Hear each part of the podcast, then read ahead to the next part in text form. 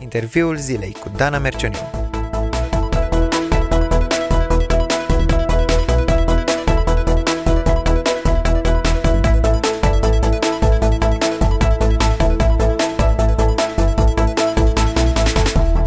Bun găsit! Astăzi, la interviul zilei, îl am ca invitat pe pastorul George Luca, împreună cu care aș vrea să răspundem la o întrebare foarte actuală. De ce pleacă tinerii din biserică? Bineînțeles, vrem să găsim și răspunsul și soluții la această problemă. Și, George, îți mulțumesc că ai acceptat invitația mea aici la interviul zilei. Mulțumesc și eu pentru invitație. Mă bucur că putem vorbi pe un astfel de subiect care știu că este aproape de sufletul tău. Uh-huh. La Biserica Harul unde slujești, ești direct implicat în lucrarea cu tinerii, ai o pasiune pentru uh, cei din generația ta și chiar uh, lucrarea ta de licență da. ai uh, dedicat-o uh, generației tale, să zic așa.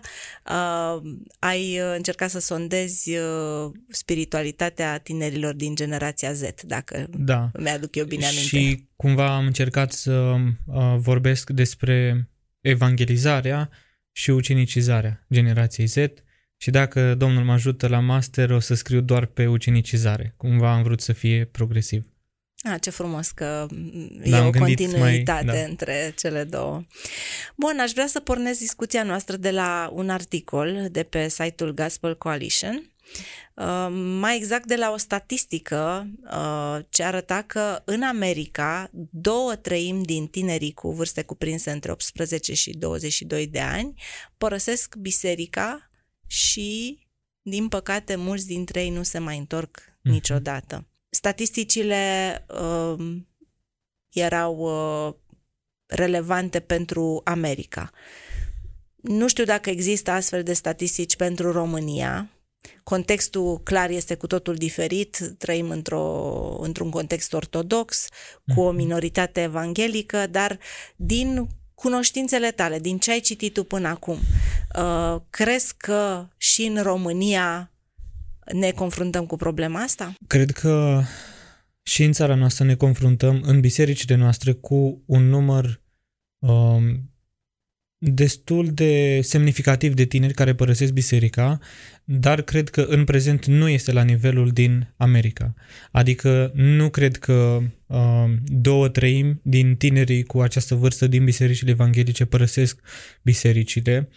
Uh, de fapt, am, uh, am uh, intrat și am citit în profunzime și statisticile de unde ei s-au inspirat și alte statistici și cumva ele sondau sau vorbeau și despre tineri care luau o pauză. Deci erau întrebați dacă în decursul acesta 18-22 ai luat vreodată o pauză și majoritatea, două trei spuneau că dau luat o pauză de un an. Sau chiar mai interesant că uh, foarte mulți adolescenți care intrau în perioada de tinerețe, când terminau liceul, simțeau că au nevoie de o pauză de la biserică. Și mi s-a părut foarte interesant asta. Mm-hmm. Da, eu, eu uh, pun în legătură cu faptul că uh, în perioada asta are loc desprinderea, să zicem, de familie, mm-hmm. plecarea la facultate, poate da. începerea carierei, o senzație nouă de libertate pe care o are tânărul că se descurcă singur, singur da. și fără părinți, dar și fără Dumnezeu. Mai ales dacă um, a crescut într-o familie uh, și într-un, uh, într-o biserică în care nu i s-au explicat lucrurile. Uh-huh. Pentru că ei trec de la perioada adolescenței în care autoritatea lor supremă și încrederea supremă o acordă părinților și uh, dacă în perioada ei vin la biserică pentru că așa spun părinții cât sunt copiii, există un, un punct pivotal în care ei își pun întrebarea, dar de ce vin eu la biserică? Doar pentru că îmi spun părinții și într-adevăr, odată cu desprinderea de familie, de mediul, de școală, de liceu, de prietenii de la biserică, um, dacă ei nu sunt fundamentați, dacă ei nu și-au răspuns la întrebările fundamentale, dacă nu și-au um, găsit propriile motive pentru care vin la biserică și nu au propriile experiențe cu Dumnezeu, vor ieși de sub toate acele lucruri pe care le-au învățat și le s-au spus și le-au făcut pentru că. Uh-huh. Și atunci, într-adevăr, e o perioadă foarte tulburată. Uh-huh. Deci asta ar putea să fie o primă posibilă cauză a plecării da. tinerilor din biserică, faptul că nu au înțeles, de fapt, esența credinței creștine. Exact, exact. Uh-huh. Că, corect, că nu și-au fundamentat-o ei înșiși. și-au însușit-o, practic. Exact. Uh-huh. Uh, cred că o altă cauză poate fi uh, faptul că biserica nu răspunde la întrebările lor. Uh-huh. Biserica răspunde la alte întrebări pe care ei nu le pun. Uh-huh. Și auzeam, uh, uh, ascultam un podcast zilele trecute care sigur că era relevant pentru America, era de către un american, dar m-am gândit oare nu adevărat și pentru noi și în care tânărul acesta spunea că el la perioada adolescenței avea probleme cu pornografia și ar fi dorit foarte mult ca biserica sau liderii să adreseze problemele astea, dar uh, s-a anunțat în biserică faptul că se începe o serie de predici, de opt predici pe viața lui Melchisedec. Ceea ce nu e greșit și nu e rău, doar că se răspundea la întrebări pe care nu le punea nimeni. E bine să studiem Biblia și așa, însă ce se întâmplă cu întrebările pe care ei le pun, uh, întrebări pe care le primesc de la cultură, întrebări uh-huh. pe care le primesc de la colegilor, întrebări și credințe care le sunt provocate de cultura înconjurătoare. Și atunci, când biserica uh, omite întrebările cruciale pentru ei, se întâmplă ca ei să-și găsească răspunsurile altundeva. Uh-huh. Și dacă noi nu informăm, dacă noi nu ucenicizăm, să stăm fără grijă că are cine să informeze și să-i ucenicizeze. Și din păcate, ei informația și-o trag din seriale, și-o trag de la, de la influencer, și-o trag de la colegilor, și-o trag de la tendințe și nu este, nu este în regulă. Și atunci cred că asta poate să fie o altă, o altă cauză. Da, um, și cred că neavând ei înșiși o relație cu Dumnezeu și negustând, cum spune psalmistul Ce bun este Domnul, uh-huh. rămân doar cu uh, o părere superficială, cu uh, prejudecăți despre biserică. A, e locul ăla unde te duci când trei cântări, Corect. auzi o predică mai mult sau mai puțin plictisitoare, pleci acasă și îți vezi de viață. Corect. Asta mă gândeam că, că este o altă cauză, formalismul și superficialitatea. Uh, ei mai mult poate decât noi cei care suntem implicați în slujirile astea, ei simt când un lucru se face doar ca să fie făcut. Uh-huh. Ei simt când uh, te duci acolo și ții slujba doar ca să o ții.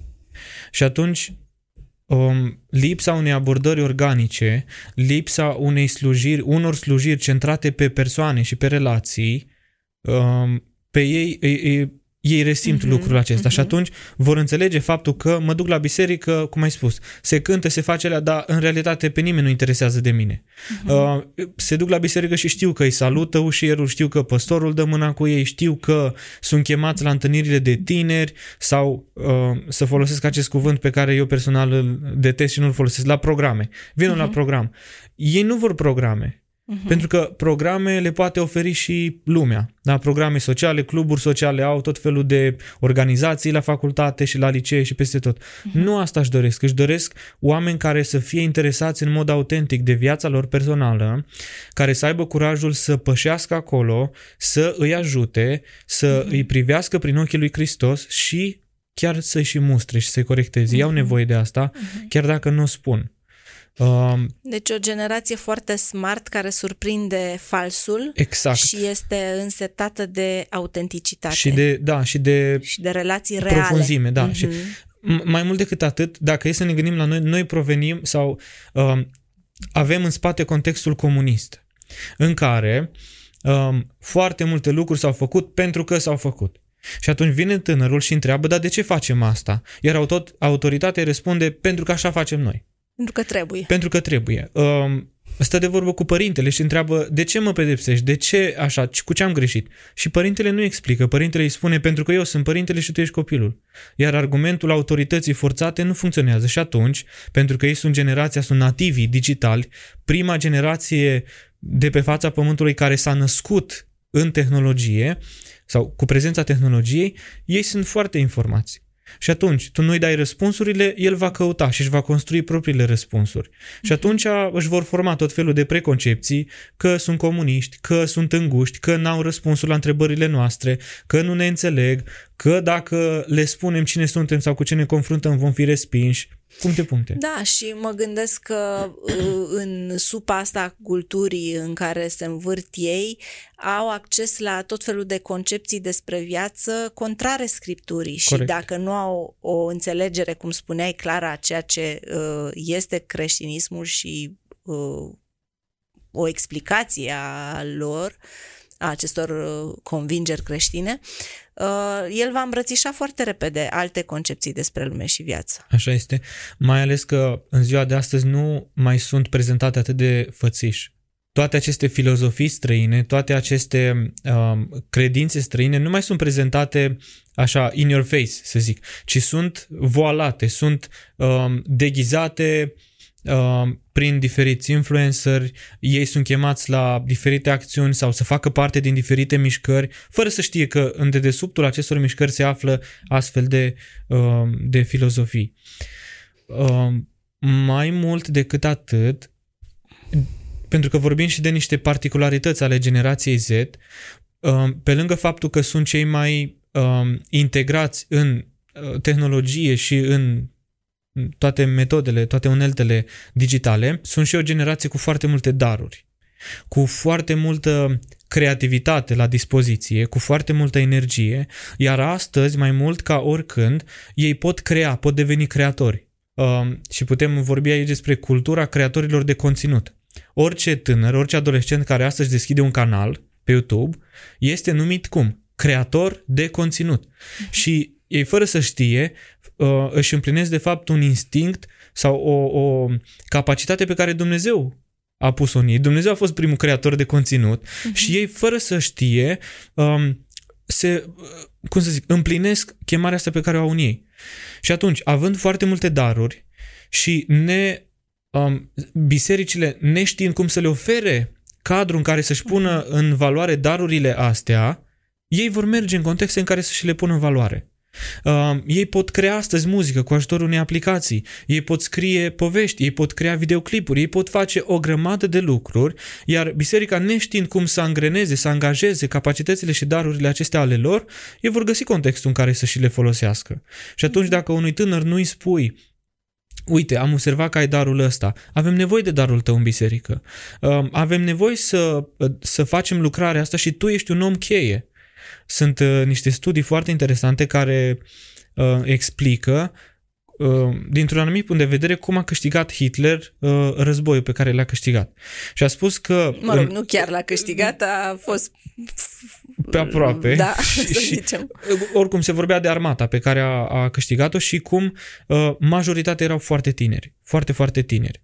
Și atunci um, istoricii explicau, în special aceia care sunt uh, interesați de lucrarea cu tinerii, explicau asta prin faptul că cu 5 sau 10 ani înainte de declanșarea acestor războaie, uh, Hitler a demarat ceea ce se numea, sper că zic corect și vorbitorii de germană nu să mă corecteze, Hitler Jungst, tineretul lui Hitler, uh, un fel de cercetaș în, uh-huh, uh-huh. dinainte de Boy Scouts din America, uh-huh. prin care îi lua, îi ducea în aceste tabere, le punea o mitralieră în mână, îi învăța și spunea, fără tine suntem morți.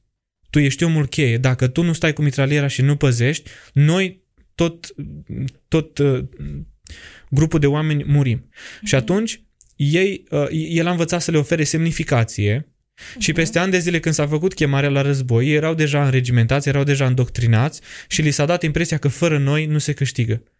Uh, da, uh, e puțin dusă la extremă. Mă gândesc că, uh, da, trebuie să îi valorificăm pe tinerii noștri, să le recunoaștem darurile, să le punem în valoare, dar, pe de altă parte, nu știu dacă este motivația corectă pentru a rămâne în biserică din partea lor privind lucrurile să rămân doar pentru că acolo pot să ă, Sigur că nu, darurile. Nu e, dar nu e regulă privit uh-huh. din punctul ăsta de vedere, dar dacă, dacă el simte că are să spun așa, că face parte din lucrarea mai mare, din misiunea mai mare uh-huh. a lui mhm. Dumnezeu pentru biserică, uh-huh. va fi un motiv în plus pentru uh-huh. care el să rămână. Uh-huh. Pentru că eu cred că o altă cauză pentru care tinerii pleacă din biserici este pentru că, ce am zis mai înainte, se fac programe, dar se fac fără ei.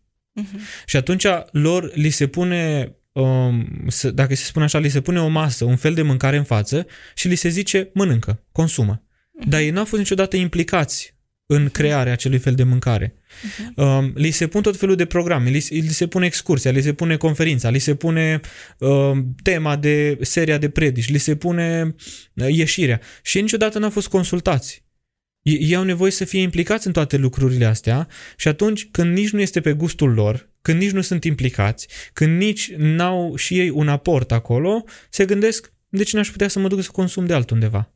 De ce n-aș putea să-mi găsesc microcomunități unde să fiu împlinit și să fac altceva în afară de, în afară de biserică?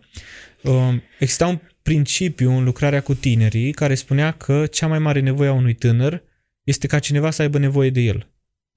Uh-huh. Și e practic nevoia să știi că nu ești degeaba în biserică, nevoia să știi că nu ești, a, ești și tu doar un tânăr în grupul de tineri, uh-huh. ci nevoia să știi că fără tine și fără aportul tău, lucrarea n-ar fi la fel. Acum sigur că Dumnezeu își desfășoară da. lucrarea și fără uh-huh. noi. Uh-huh. Și, dar pur și simplu sentimentul ăsta de a ști că el este important, că el contează pentru grup și pentru biserică, de a-i se da și lui responsabilitate și autoritate, chiar dacă nu o face atât de bine ca adulții, uh-huh. dar să știe, măi, asta e bucățica mea, lumea mă apreciază pentru asta și eu mă duc și slujesc uh-huh. acolo și să aibă o împlinire, îl face să rămână, îl face să fie mai ancorat puțin în comunitate. Da, e foarte, e foarte interesant și important ce ai spus legat de valorizarea tinerilor în biserică. Uh, cred pe de altă parte că sunt anumite trăsături ale generației care uh, nu favorizează implicarea lor acolo. Uh, nu știu, Așa mă gândesc este. că cei mai în vârstă se plâng uneori de faptul că tinerii nu sunt consecvenți, nu Așa sunt responsabili, este. le dai o sarcină și ea rămâne nefăcută. Tu cum te poziționezi, fiind uh, uh, din generația despre uh, care vorbim? Plângerile sunt reale, uh, dar și motivele lor sunt reale.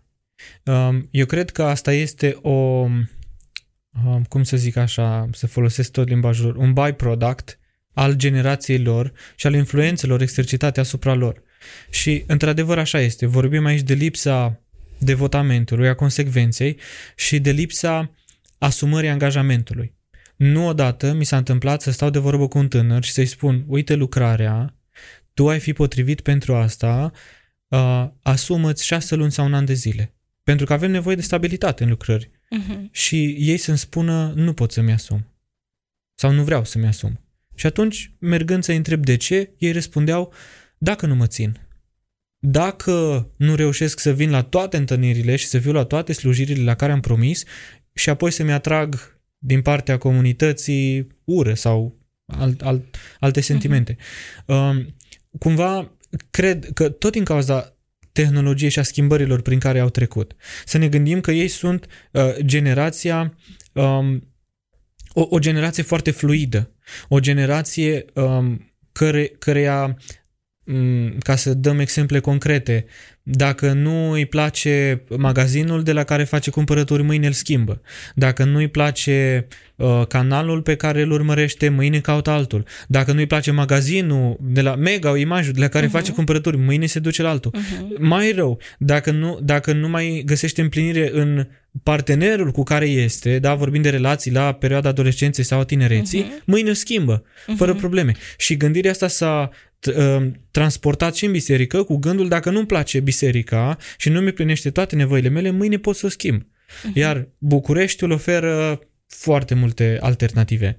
Mm, eu unde am crescut, în satul în care am crescut, dacă venea cineva să zică nu mai place aici, mă duc la altă biserică, râdeam cu toții. Unde te duci? Ce altă biserică? Mhm, da, mhm. dar existând atât de multe opțiuni și atât de multe variante, ei pot să spună nu mă forța, că dacă mă forțez mâine nu mă mai vezi pe aici. Și eu îi cred, îi cred. Și atunci, um, mai mult decât atât, Um, avem foarte puțini tineri care să se fidelizeze, să spunem așa, chiar dacă pare termen comercial. Uh-huh. Dar nu mai avem tineri atât de mulți care să spună, domnule, asta e biserica mea, în asta am crescut, eu mă implic aici și ajut la zidirea acestei biserici. Nu, am tineri, avem tineri care spun, mm, perioada în care sunt a vieții nu coincide cu biserica în care sunt și atunci mă mut.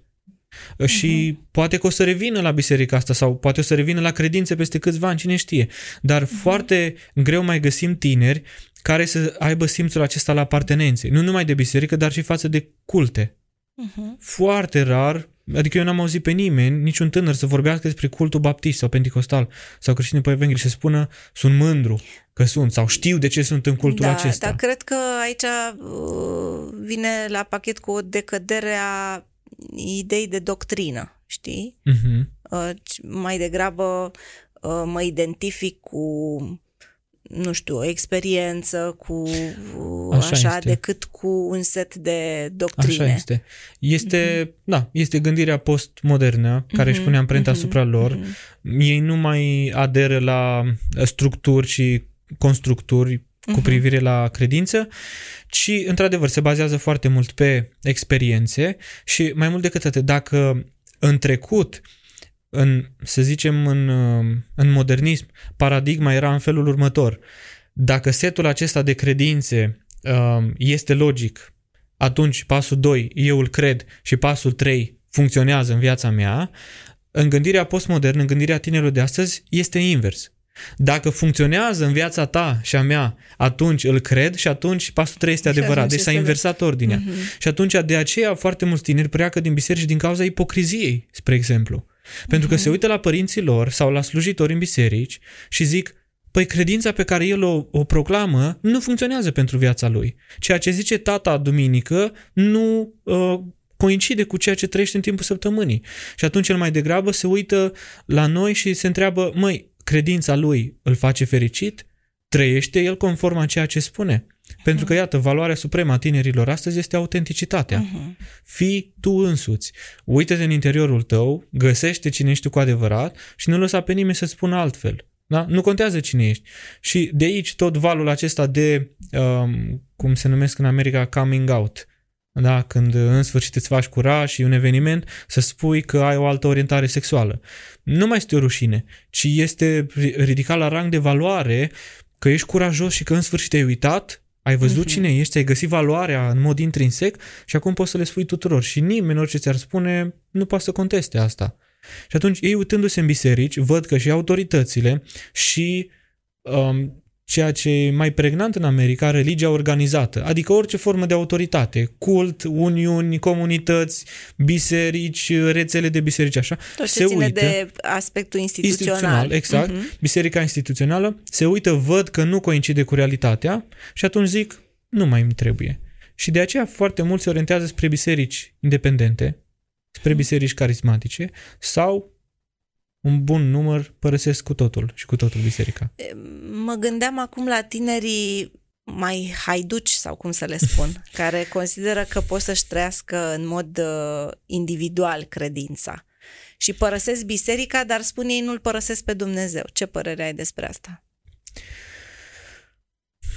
Părerea mea este că la rădăcină este o concepție deformată și despre biserică și despre Dumnezeu.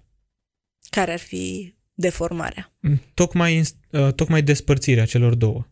Dacă ei ar avea o teologie corectă și o perspectivă biblică asupra persoanei Domnului Isus Hristos, ar înțelege că pasiunea lui principală a mirelui este mireasa lui.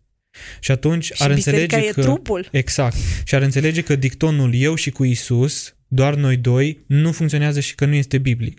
Și atunci ar înțelege și, de, de altă parte, că da, biserica nu este perfectă. Și da, nimeni nu contestă dezamăgirile lor pe care le-au avut și experiențele lor nefaste cu biserica, dar biserica nu este perfectă. Și atunci când înțelegi că um, biserica este mireasa lui Hristos, o mireasă cu defecte, ceea ce spune în Efeseni 5 că o va sfinți, o va curăți fără pată, fără zbârcitură. Asta nu s-a întâmplat încă. Asta încă are, că ele există. Da, încă au pete și zbârcituri și defecte și certuri și preconcepții. Dar nu cred că este sănătoasă deloc ideea eu cu Domnul Isus și comunitatea să fie singură. La fel cum nu este biblică ideea cine are nevoie de teologie și de biserică când îl ai pe Isus și tineri care spun, eu iubesc doar pe Isus, eu am relația mea personală cu El. Este ceea ce spun ortodoxii, dar tradus. Eu am credința în inimă. N-am uh-huh. nevoie de o schimbare. Uh-huh. Nu, nu există. Credința în inimă trebuie să se manifeste în cadrul comunității. Uh, și aici pot fi o grămadă de, de motive. În comunitate te aprinzi împreună cu ceilalți, te înflăcărezi, uh-huh. te motivezi, tu îi motivezi pe alții. În comunitate tu te zidești, Atunci când ești frânt, când treci printr-o vale spirituală, prin comunitate ești ridicat și tu ai ocazia să-i ridici pe alții. Prin comunitate te îndrepți.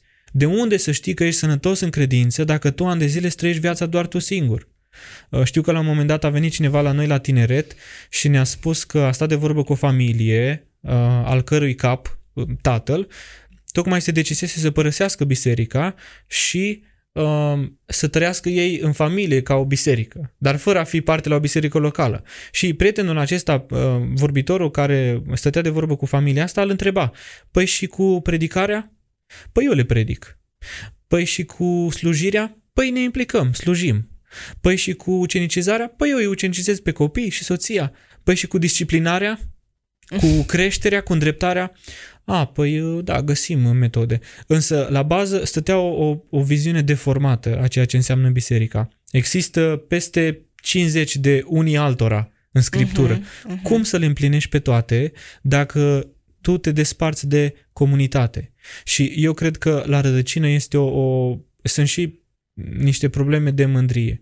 Nu pot și nu mai vreau să mai trăiesc. Da. Probabil, nu? Refuz, asta în primul rând, refuz autoritatea. De ce să-mi spună mie postorul, de ce să mă duc eu la o grupă de casă, de ce să mă duc uh-huh. eu la un studiu și să-mi spună mie cum, când eu am înțelegerea mea cu Domnul Isus. Uh-huh. Și apoi, faptul că nu vor și nu își doresc să trăiască într-o comunitate, să-și exercite darurile acolo, iarăși. Cum îți folosești darurile spirituale?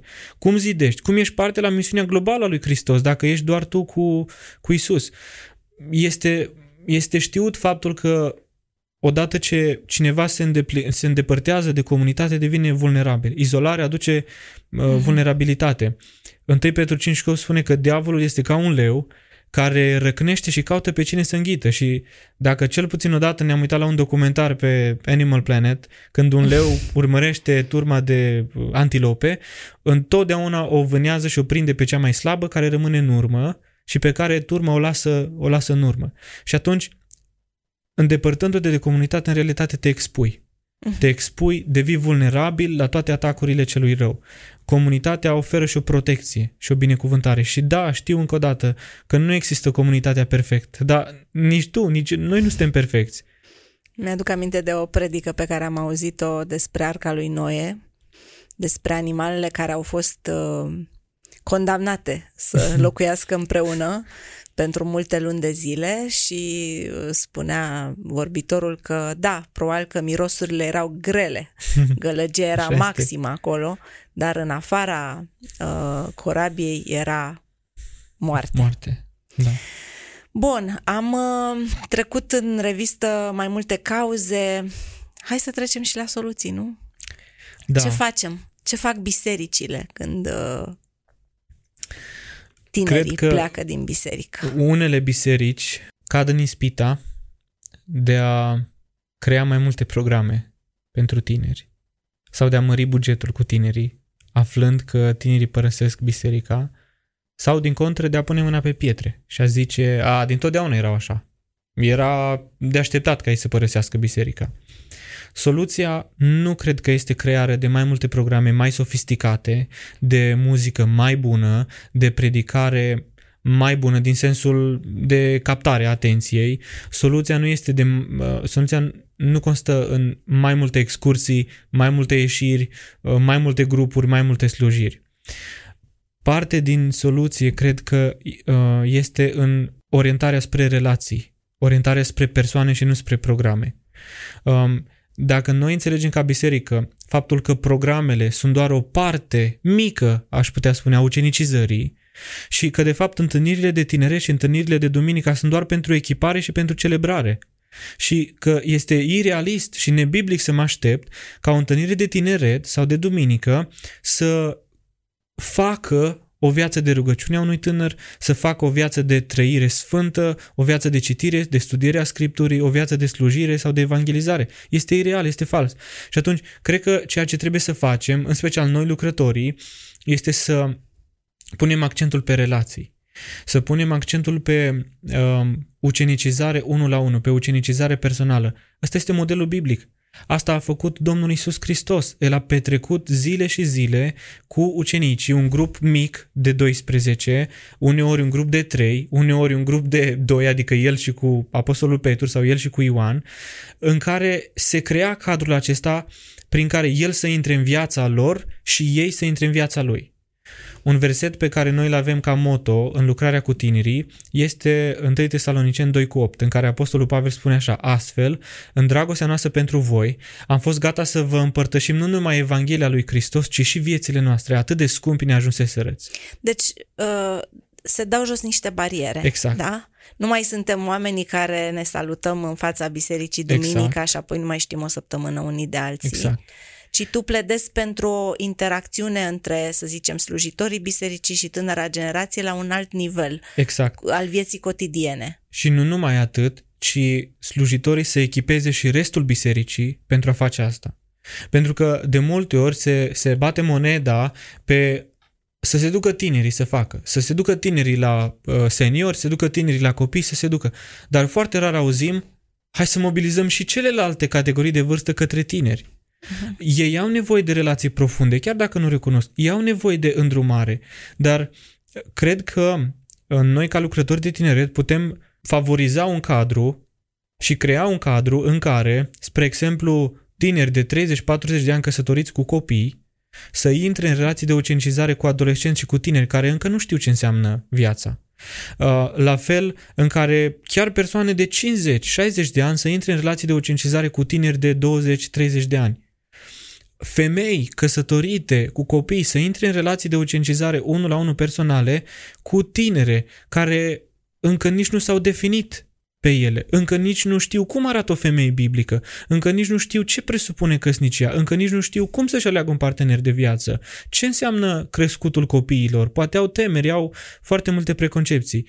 Deci, așa cum ai spus, necesită un pas dincolo, dar uh, cum, cum spuneam în Tesaloniceni, trebuie prima oară să fii gata să deschizi viața, nu doar Evanghelia. Uh-huh. Că Evanghelia... Să te faci vulnerabil, nu? Exact.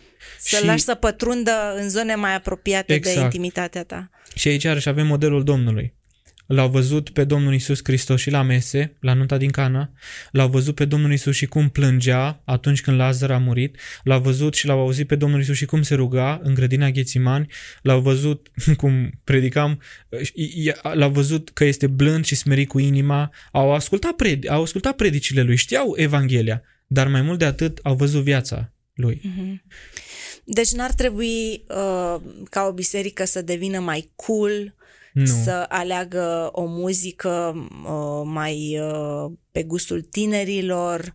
Nu. Uh, Mi-aduc și acum aminte de un, uh, de un citat al unui profesor pe care l-am avut în Timișoara la institut, în care spunea că de multe ori biserica este în competiție cu lumea și încearcă să ofere muzică de foarte bună calitate, slujbe um, cu mult divertisment și foarte captivante, dar spunea el, noi niciodată nu o să reușim, lumea e mult mai bună pe asta. Tinerii își dau seama când noi ne chinuim să cântăm ca la concerte din lume sau ale formațiilor uh, creștine foarte bine cunoscute. Și o să zic că, mă, ăștia se chinuie prea mult, eu nu mai vin aici. Dacă vreau muzică bună, ascult pe internet sau mă duc la un concert. De, nu cred că soluția este în um, creșterea numărului de programe sau în creșterea profesionalismului, a calității. Sigur că aici nu zicem că trebuie făcută cu delăsare lucrarea. Uh-huh. Trebuie făcută bine și cu calitate, ca pentru Domnul. Dar soluția nu stă într-o chitară mai bună, în uh, toate notele luate corect, în nicio greșeală, într-o slujbă. Uh-huh. Chiar uh-huh. unii apreciază mai mult naturalețea. Uh-huh. Dar ceea ce spun este că e nevoie de o deschidere. Și ca să nu vorbim de lucruri așa în uh, la modul abstract, este nevoie, cred eu, de foarte multă intenționalitate în lucrarea cu tinerii. Uh-huh. Pentru că dacă lucrătorii vor zice, ah, ce bine sună să ne deschidem viața pentru tineri, să avem relații cu ei, dar nu inițiază și nu o fac în mod intențional, nu se va întâmpla. E ca și cum întâlnesc cu tânărul duminică și zic, uite, te-am văzut la slujbă, n-ai mai venit de ceva timp. Nu Poate vrei să ne, ne întâlnim? vedem cândva, da. nu? și el zice, când? Păi, hai că mă gândesc și te sun eu. Știm cu toții că nu o să se întâmple. Însă când în, în lucrarea ta în mod intențional îți pui joi mă întâlnesc cu el, vineri mă întâlnesc cu cutare, sâmbătă ies cu el la mall, la suc sau în parc cu bicicleta sau unde merge el și îi spui asta, el va aprecia și va ști, domnule, eu sunt o parte importantă pentru lucrătorul acesta. Și se va întâmpla. Și asta uh, aduce foarte multe binecuvântări. Binecuvântarea, spre exemplu, de a le predica la întâlnirea de tineret, știi nivelul la care ei se află. Uh-huh. Pentru mine e foarte greu să mă duc în alte biserici unde nu știu nimic despre auditoriu, despre tineri. Și trebuie să stau de vorbă cu slujitorul și să zic cum sunt tinerii, ce probleme au, ce așa. Însă la noi, când le vorbesc, știu nivelul spiritual aproape al fiecărui tânăr, știu luptele lui, știu ce i s-a întâmplat săptămâna trecută, știu când să apăs pedala și să lovesc mai tare cu adevărul Evangheliei, știu când să pun și puțin balsam vindecător, pentru că am stat împreună cu ei și la rândul, la rândul meu eu m-am deschis față de ei. Eu știu că în multe întâlniri ei se roagă pentru mine în timp ce predic sau în timp ce știu uh-huh. că mă mhm. ajută, ei vin mai devreme, nu pentru că le-am zis eu ești pe listă asta și vii, ci uh-huh. pentru că i-am întrebat, facem lucrarea împreună, uh, sau când m-am întâlnit cu ei, marți, da, îl întreb, uh-huh. vii joi, ne vedem acolo, cum am zis, și el spune da și atunci lucrăm, uh-huh. lucrăm împreună. Da, uh, e foarte frumos ce ne-ai povestit despre cum faci tu uh, ucenicizare unul la unul și cum reușești prin relații să uh, ții tinerii aproape. Uh, și mă bucur și că ai uh, subliniat că nu e nevoie de a deveni mai cool ca uh-huh. să mhm. fim uh, pe placul tinerilor, deși aici uh, cred că e loc de discuție. Am stat de curând de vorbă cu cineva și îmi povestea de o situație petrecută în urmă cu câțiva ani în care niște în care o biserică și-a disciplinat tinerii pentru că au mers în parc și au cântat cu o chitară. Wow. Uh, ceea ce se considera a fi un fel de păcat. Um, Eu sunt șocat să aud asta. Da, și... Pentru că noi încurajăm asta în biserică ca o formă de evangelizare. Da, problema era instrumentul, deci au folosit A. un instrument. Uh, și Dacă cântau poate, capela poate, era... ar fi, poate ar fi o discuție uh, ce schimbări ar trebui totuși să facă biserica pentru a veni în întâmpinarea tinerilor, uh, pentru a da un aer tineresc uh, unei întâlniri, unui eveniment și totuși unde ar trebui să, să se păstreze totuși o limită? Cred că lucrarea cu tinerii și mesajul Evangheliei ar trebui adaptate cultural, dar nu sacrificate pe altarul relevanței. Sunt biserici care sau lucrări care cad prea mult în prăpastia aceasta a relevanței și pierd esența Evangheliei. Um, Cum se face asta? Poți să ne dai niște exemple concrete?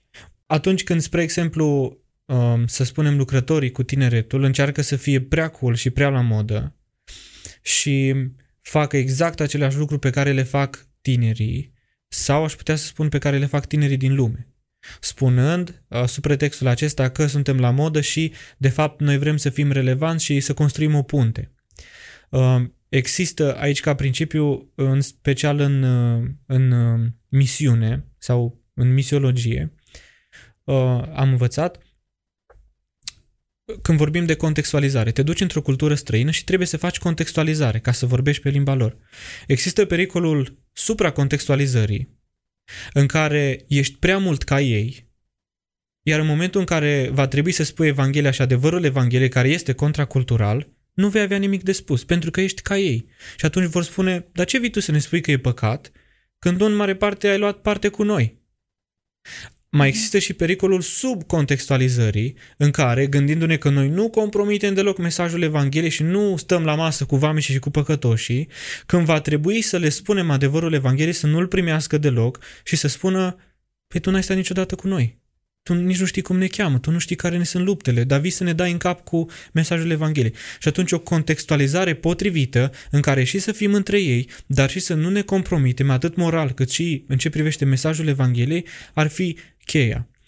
Din nou, cred că trebuie să adaptăm limbajul pe care îl folosim. Nu un limbaj păcătos sau prea um, cu, cu prea multe jargoane.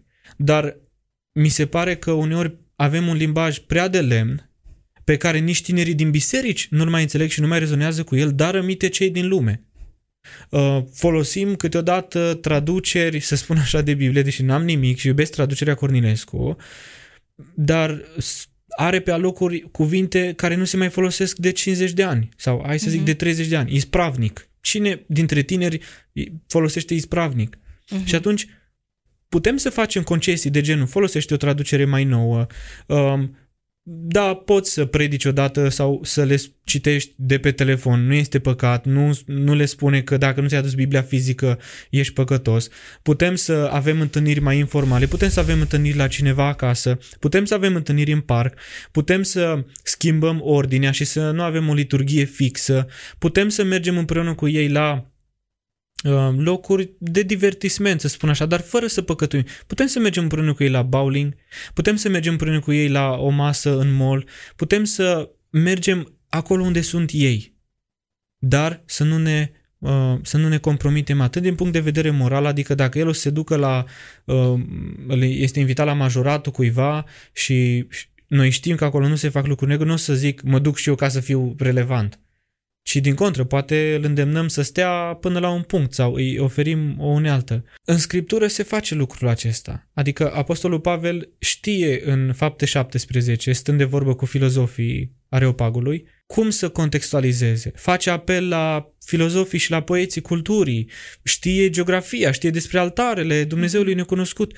dar nu cu prețul sacrificării Evangheliei, pentru că ajungem în punctul în care trebuie să spună sunteți în necunoștință, Ați păcătuit, Dumnezeu poruncește acum tuturor. Erați în neștiință, dar acum întoarceți-vă. Și își asumă și respingerea. Du-te, uh-huh. Pavel, te vom asculta altă dată. Uh-huh. Și eu cred că um, un alt lucru, noi avem impresia, sau mulți oameni au impresia asta, că tinerii um, nu-și doresc să le spui adevărul grele și că ei doar au nevoie să fii lângă ei, doar au nevoie să iubești, să nu-i confrunți niciodată. Tinerii au nevoie să fie confruntați. Ei au nevoie dat de un lucrător cu tinerii care să fie între ei, la petreceri, la aniversări, la în parc cu ei, dar au nevoie să, să știe că e cineva serios, la care dacă se duc pentru sfat, poate să le spună adevărul. Ei, mm-hmm. când supracontextualizăm, când sacrificăm prea multe de dragul relevanței, nu să mai primească un astfel de sfat. Mm-hmm. Și mai degrabă o să se ducă, nu știu, la la seniori, la vârstnici din biserică și o să zic că știu că nu o să-mi zică ce-mi convine, dar am nevoie de asta. Până într-un punct trebuie mers și cu, și cu relevanța. George, cred că am mai avea multe de povesti pe subiectul ăsta. Foarte nu multe. l-am epuizat, dar uh, eu zic să ne oprim aici. Um, îmi vine în minte un verset din Cartea Evrei um, în care autorul dă acest uh, îndemn credincioșilor să nu părăsim adunarea noastră cum au unii obicei. Uh-huh. Se pare că nu e un obicei de secol 21 să părăsești Era, biserica. de mult timp. Da? Probabil că fiecare generație de credincioși s-a confruntat cu asta, pentru că păcatul e în noi. Uh-huh. Tendința de a da înapoi, cred că a avut o fiecare generație într-un fel sau altul, că a fost perioada comunistă când altele erau motivele, că și suntem uh, acum în uh, o perioadă de libertate.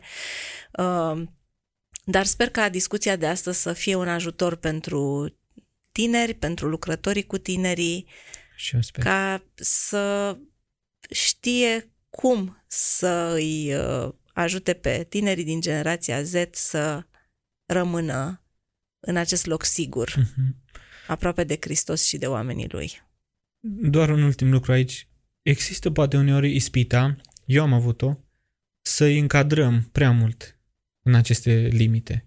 Că generația Z între 95 și 2012 și că particularitățile uh-huh, și așa. Uh-huh. Da, există particularități. Da, trebuie să știu că ei sunt nativ digital și uh-huh. cultură consumeristă și individualistă și așa.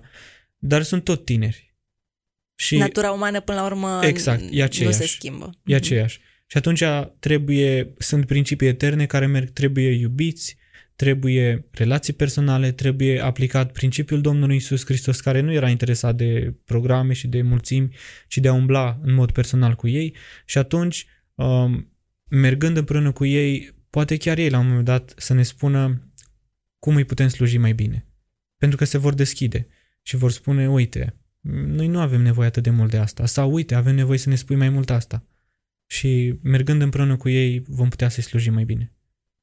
Mulțumesc încă o dată, George. Doamne Mulțumesc ajută ca discuția noastră să fie de folos ascultătorilor noștri. Așa să fie. Ați ascultat interviul zilei.